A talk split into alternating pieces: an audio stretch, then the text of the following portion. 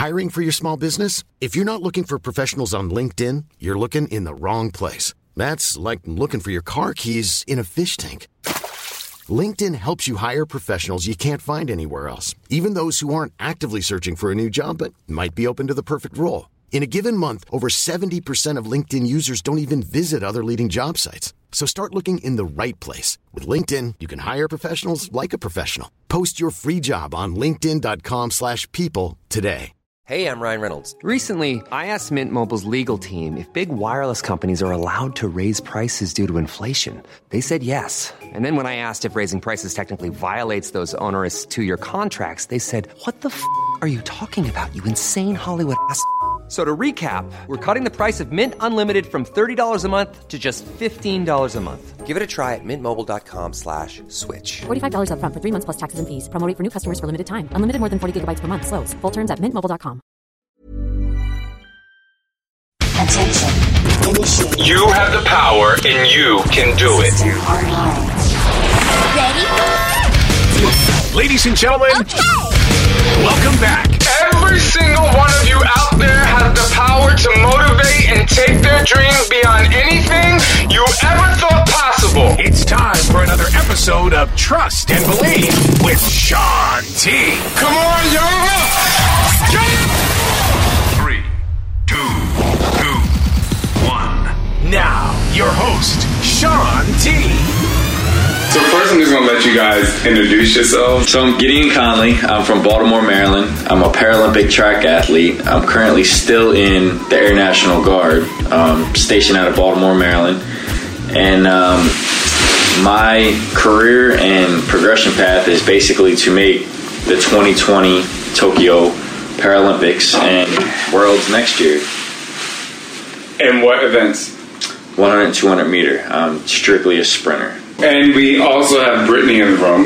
Yes. Uh, we don't know if she's gonna talk, but it's Gideon's amazingly beautiful. Oh, thank you. And I can tell her she's as beautiful. I can tell her over and over again that she's beautiful because I'm gay, so it doesn't even matter. I'll hear it over and over. I mean, I'm, I'm cute and all, but you know what I'm saying? You're safe. Like everything's cool now. She had somebody stop us the other day, like straight out of the subway, and she pulled her headphones out and she turns around and she's, I'm on my phone, like looking at my phone, like texting, and she, she goes and turns to her and she's like, I don't know if this is means anything, but if you guys are a couple, you're extremely beautiful together. Ken was like, oh, It made, it made my day. No, it's It made- oh, so, and you know, it's interesting because a lot of people are afraid to stop people on the street to give them a compliment. Mm-hmm. Exactly. That's what I told him. I said the fact she took the time to take her headphone out and like just approach us with something so random, I was like, that's so sweet. Especially in such a big city like this, I uh-huh. wasn't expecting it. It's amazing. It's amazing that you guys are. All of you guys, you guys are all very good looking. Takes one to Well, know I one. appreciate I mean, it. you know, I tried. you know, it was interesting because we met the other day um, in the USTA presidential suite, and it was kind of interesting that Mike Tyson kind of brought us all together. Yeah, It was, yeah. But you know, what was so two things that I thought was very interesting. You guys didn't know it was me. I don't think at first, right? Just at at sight.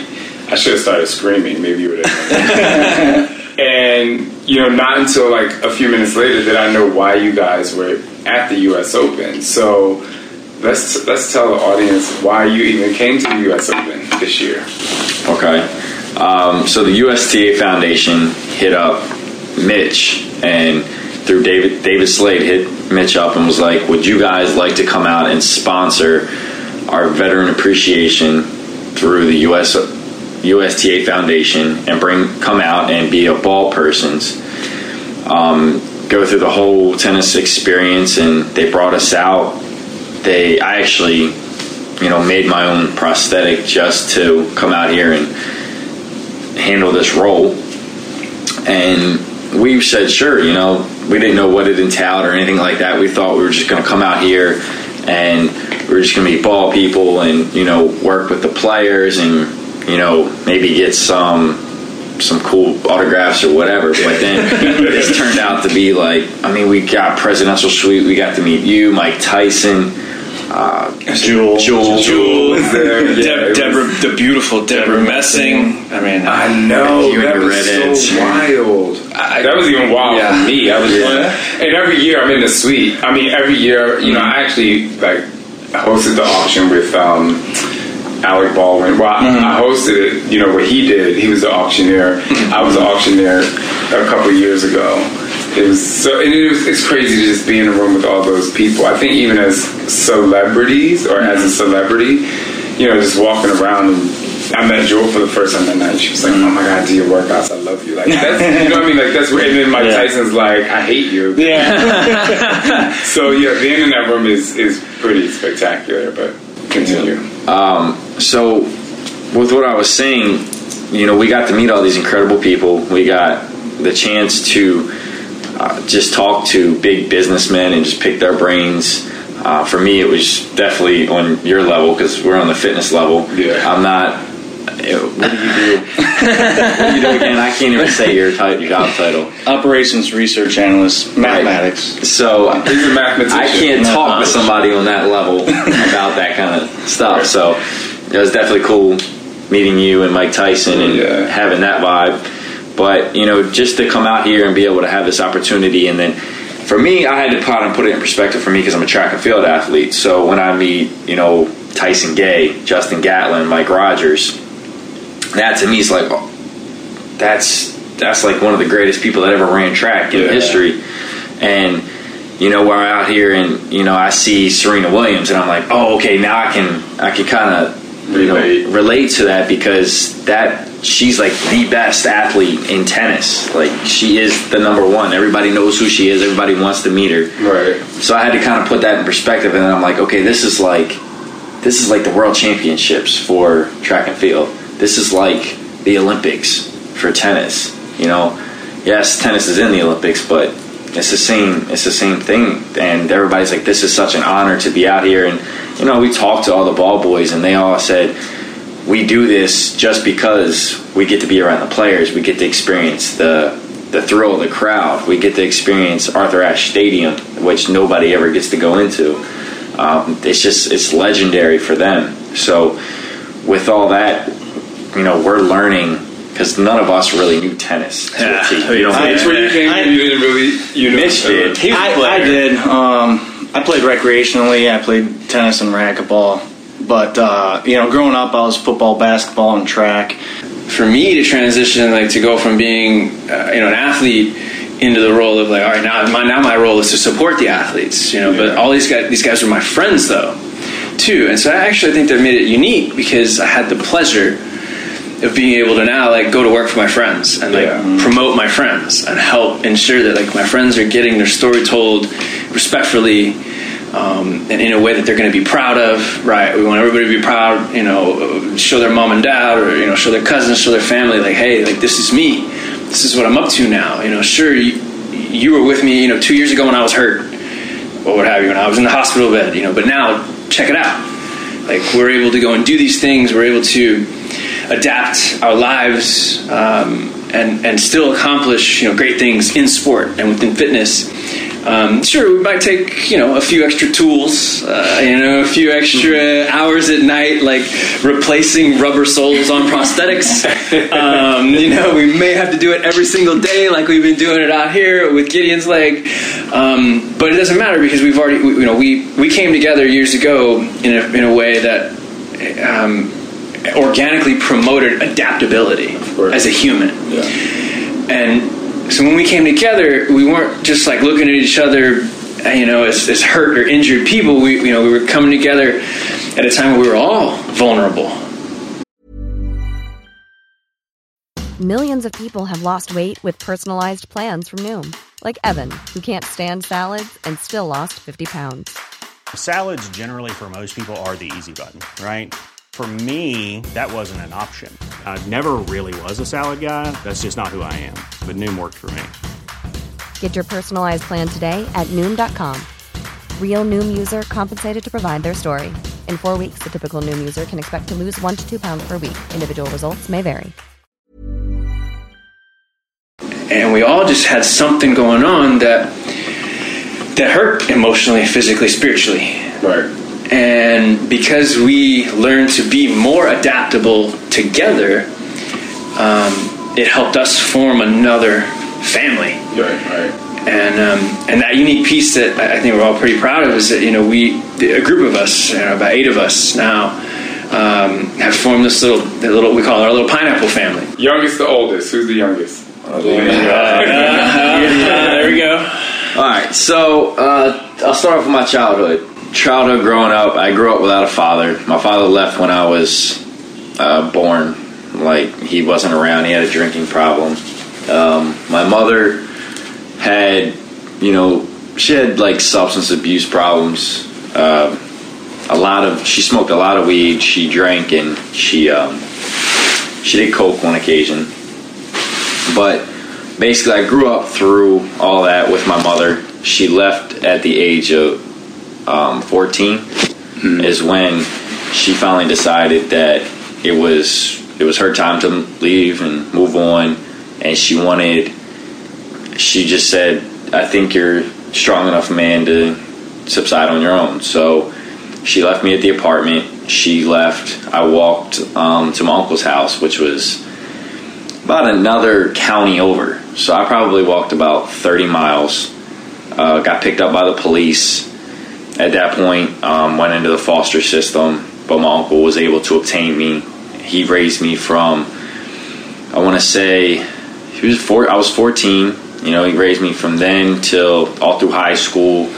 I went from one high school to another because my mother decided to come back and then she wanted me so she tried to take me out of that home and i was i was perfectly stable in my uncle's house. I was fine with it. I was content with it. Um, you know, my mother was being beat by her boyfriend, and he would beat me as well, and it was just it, it wasn't a very good relationship because I would defend her, I would get beat, uh, you know, vice versa. They would beat on me, so it was just a lot of like physical stuff that just didn't need to be in my life. So I decided to leave, go to my uncle's house, and she tried to get me back. Uh, I fought the court system at that point. I was almost 17, so I was like, I don't want to deal with this. I just want to live my life the way I want to live it. So I went back, and my uncle got custody of me again.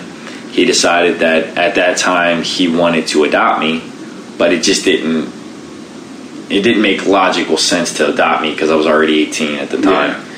Um, at that point, I graduated high school, and he just said he was like, you know what? He's like, I think it's a good opportunity if you move out on your own at the age of 18. So I was like, okay, um, I respect that. So I left, uh, went and lived with my cousin, which has always been there for me, and my other uncle.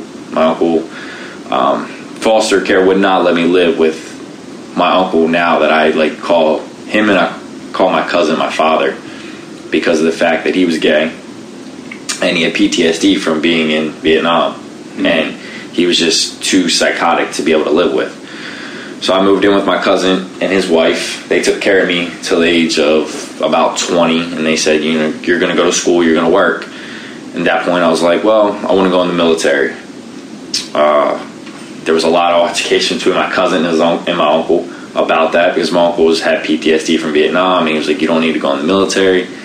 So I decided I'll go in the reserves, I'll go in the guard, and I played out that whole role. And it, it's been worked. It worked out great for me. I feel like every young person needs that structure in their life, and I knew that that's what I needed at the time because of everything that I had been through. I was just too wild, and I was too. Um, I just wanted to lash out, and I was too angry. So I was like, I need something. So I decided the military is going to be the best opportunity for me um, not knowing that I didn't want to go active duty because I didn't want that kind of structure. I went to the guard, and I was like, I can I can pay, pave my own future from that point on. Uh, did that for about four years, active guard, and then I got into a um, motorcycle accident. I got hit. I I basically was going down my alley. My throttle got jammed up. A car came whipping around the corner. I dodged the car. The bike went down it rolled. I landed on a curb. The bike came and landed right on top of my left leg and just basically cut it off at the scene. Um, I stood up from that point on because I was like, at that point, I was like, I, I didn't need to get up and get out of here. Like, was, cops are coming and like, I'm to get in trouble. And that was just the only thing I was thinking. I was like, I need to go. So I got up and I tried to start walking, But what happened was my right knee snapped in half, and I went down on the ground. I looked down. My left foot was turned backwards and it was hanging by the Achilles. My right knee was snapped in half, and then my um, right arm was snapped in half as well. So I had there was no way I could I could go anywhere. So um, basically, At that point, were you still thinking like, I need to get out of here? I was. So one of my neighbors actually came and jumped on top of me, and I started fighting him to get away. I just wanted to go. I wanted to go back home. I wanted to, you know, kind of like recollect. I wanted to get my bike out of there. I was more worried about the bike than myself at the time. Fight or flight kicked in. Right. Yeah, your adrenaline must have been. I was yeah, I was going. There was no I didn't I remember I didn't feel any pain. All I felt was numb. It felt like a big Charlie horse that you get in bed at night Yeah. and you're like you wake up and you're like, "Oh my god, this has got to stop." That's exactly what it felt like. And Yeah, but that hurts.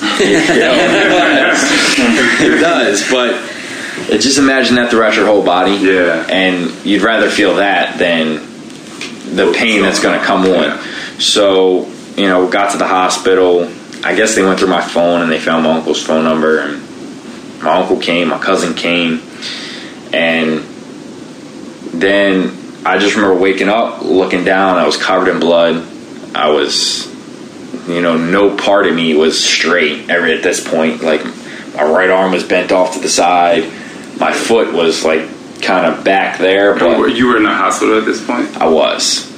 Um, so, you know, long story. They went to Walter Reed uh, Military Hospital. I was there for about a month recovering, and um, then they gave me the news at this point. Now, they didn't amputate my leg at that point. They basically said, We're going to try to save it. So was like, All right, cool. Like, I'm going to be able to have all my parts. And they basically told me that after about a month, they said they couldn't save it anymore. They tried everything they could. I went through like, I think I lost count after 21. I, I've had I had so many surgeries on my foot that I lost count. Um, but I remember waking up from one surgery and my bowels stopped working. Like I couldn't use the bathroom or anything, and because of so many pain medications that they gave me, it just you know certain parts of your body don't wake up from it. Um, but they they told me that they couldn't save my leg, and I'd have a better opportunity of life if they amputated it. And I was already a physically fit guy. Um, you know, everybody here has seen pictures of me before, and I was like 205 pounds, solid muscle. I was like straight into bodybuilding and physique, and I was like, I just want to be as big as I possibly can.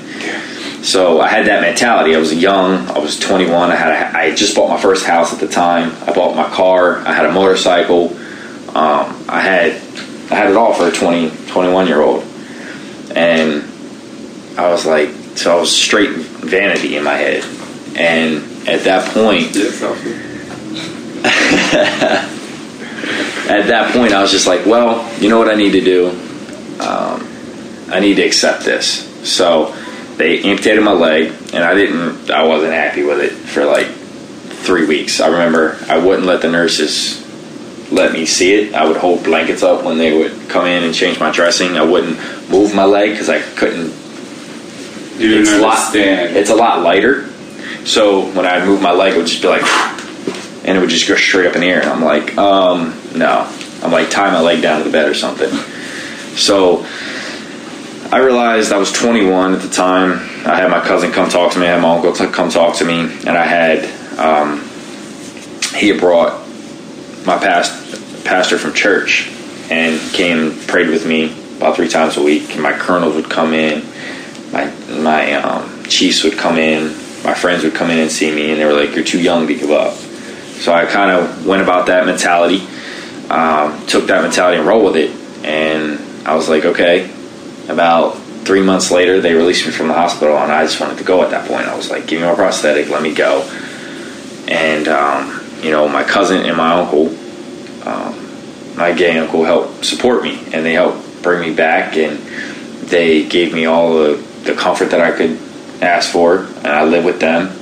I didn't even go back to my house for another probably almost a year. Hmm. I just stayed with them, and they supported me. And at, at that point, I was just like, I want to get back into fitness, but I want to inspire people. At this point, I'm tired of being vain. I didn't like the person I was before. I was like, I'd look in the mirror. You know, people would tell me, "You're an asshole. You're this. You're that."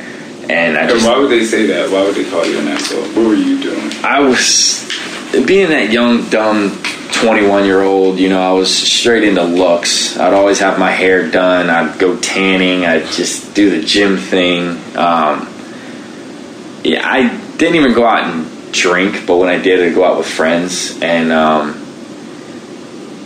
you know, I just never, I don't know, I just had this cocky attitude with Did you feel like you were better than everyone else?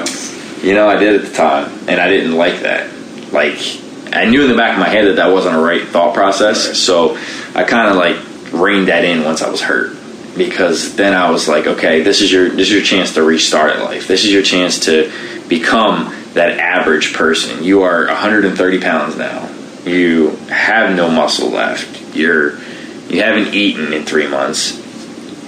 Um, so basically, you're below everybody else at this point and I was like, I need to build upon this, but I want to build upon this in a in a physical but stable way, and I did so in re- getting my body back into the condition that it was, and then I was like, at this point, I want to do something that's going to inspire others. I want to run track. I feel like running track would be more inspirational than building muscle and just having that vain you know, creation in your head of being in the gym all the time. So went and found a coach, and that's where I'm at today. You know, I quit my job um, about a about a year and a half ago now. I quit my full time job in the military, and I just went straight reservist. And now I'm out here trying to live the life of an athlete and trying to make the world championships, and you know, just trying to trying to hustle and, and do my thing as an athlete and you live my dreams. Trust and believe. So, um, what is the one thing you know? You said that once you know all this information collectively got to your head, you said you wanted to inspire people.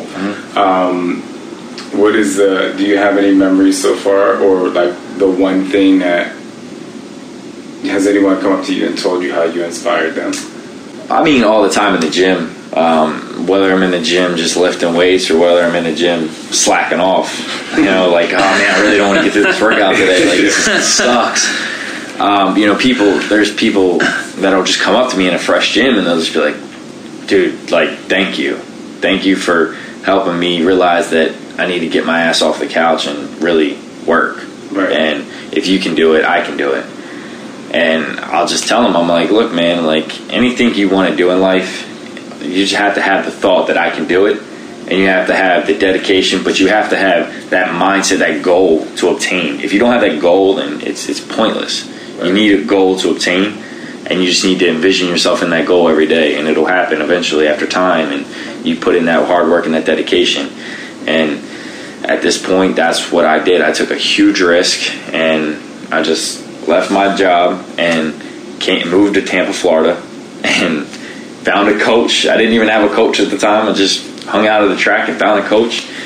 Ended up working with uh, Walter Dix and Coach Ray Robinson down at um, USF, and going in that you know that's the thing. Even they say they're like they, they won't tell me all the time. They I think Coach Ray said it to me one time, but he's like, you know, I don't know how you do it out here, man. He's like, I don't know how you do it every day. I give these guys stupid hard workouts, and you follow right along with them. He's like, I you inspire me. He's like, for sure. Uh, but I'm just like, you know, it's all mind over matter. It's it's what you think you can achieve, and that's just the the thought process that I have when I go through things. So, Brittany, you look like you wanted to say something earlier. No, I did. Whenever you were talking about the inspiration thing, there was like one moment that just clicked in my head that when we went to Bahama Breeze, we were going to get dinner oh, and some yeah, drinks. Bahama Breeze. Yeah. We were Yeah. going to get dinner and drinks, and there was like a 20 minute wait, and he had some like cargo shorts on, so you could see his leg. And there was a little boy who was probably six or seven, and he was what a double AK. No, he was a double BK. Okay, he so had, he had- he had dinosaur legs. He had two amputations below um, his knees, mm. and they came over and talked to us because the little boy told his mom, you know, hey mom, like that that guy has oh, I'm legs like me. Like so. I started tearing up. Like he walked over and the mom was like, he wanted to just come say hi to you. Like he noticed that you have a leg like his, and for him, like Gid just got down on the kid's level and was just talking to him and was just telling him like, you know. You can get through this, like you can be whatever you want to be. And so to just be on like the sidelines and see that like emotional moment, it it made me tear up and I was like, that's why I love him. He has a big heart, and just seeing that, I was like, it is inspirational just to see how resilient he is. But that moment like resonates with me. Like I'll still tell people about it to this day because it was just like a little a little boy. So it's not just people in the gym that you know notice the hard work that he's doing. It's just like somebody that you can inspire that's so young. It was it was very special. Planning for your next trip? Elevate your travel style with Quince. Quince has all the jet setting essentials you'll want for your next getaway, like European linen, premium luggage options, buttery soft Italian leather bags, and so much more. And it's all priced at 50 to 80% less than similar brands. Plus, Quince only works with factories that use safe and ethical manufacturing practices. Pack your bags with high-quality essentials you'll be wearing for vacations to come with Quince. Go to quince.com slash trip for free shipping and 365-day returns. Hey, folks, I'm Marc Maron from the WTF Podcast, and this episode is brought to you by Kleenex Ultra Soft Tissues, your ally to help tackle your allergy symptoms this season. I love the change of seasons, but nobody loves pollen and all those other things floating in the air that make you sneeze during this nice weather. Kleenex Ultra Soft Tissues are hypoallergenic and allergist approved, so fight back against watery eyes and runny noses without worrying about irritating your skin. For this allergy season, grab Kleenex and face allergies head on. And you are special, man. I could feel it. You know, like it's it's um like I'm a person of energy. Like for me, it's all about you know the energy that people radiate. I mean, I don't care what you look like. I don't care if you have 50 pounds of lose. I don't care. You know, your gender, transgender. Like for me, I'm like all about energy. So when I met you guys, I'm like. This is like good. Like this is good. Like I could just feel it. So um, that is very inspiring. So Man, that's that's very inspiring. And, and from one track athlete to another, you know, I can't even like I can't even imagine doing the workouts that I do or did because I don't do that no more. I play tennis. I play tennis until insanity. And to you know, you have a prosthetic leg. You have to you have to figure out how to learn how to run with it. I'm sure which you had to go through crazy amounts of physical therapy and it's just like I think of how tough it is just in general, and then so you have to dig even deeper to make it happen. So that's amazing. It's tough, but you know it's worth it. And Yeah. With like the moments like Brittany explained, like that that pays off, man. When you just help a little kid out, or you could help a grown adult out, or you can, you know, whatever. It's you're just one person. It's, you're just here to make a difference. That's all. And you're making a difference. So. No, I appreciate that. Thank you. You are listening to Trust and believe with Sean T. I want to give a huge shout out to Todd Midget. You can find him at NC Fit Club on Instagram and Facebook. Another huge shout out to Alex Coloreo. You can find her at Alex Zero R E O on Instagram. They're both great. They help me with the podcast and they help us always trust and believe in who we are to get the message out that you have to know that you can do it. Check, check, one, two, three, check. For more support, visit me at facebook.com slash Sean T Fitness. Same on Instagram and Twitter. Or visit me at SeanTFitness.com for more support and more motivation.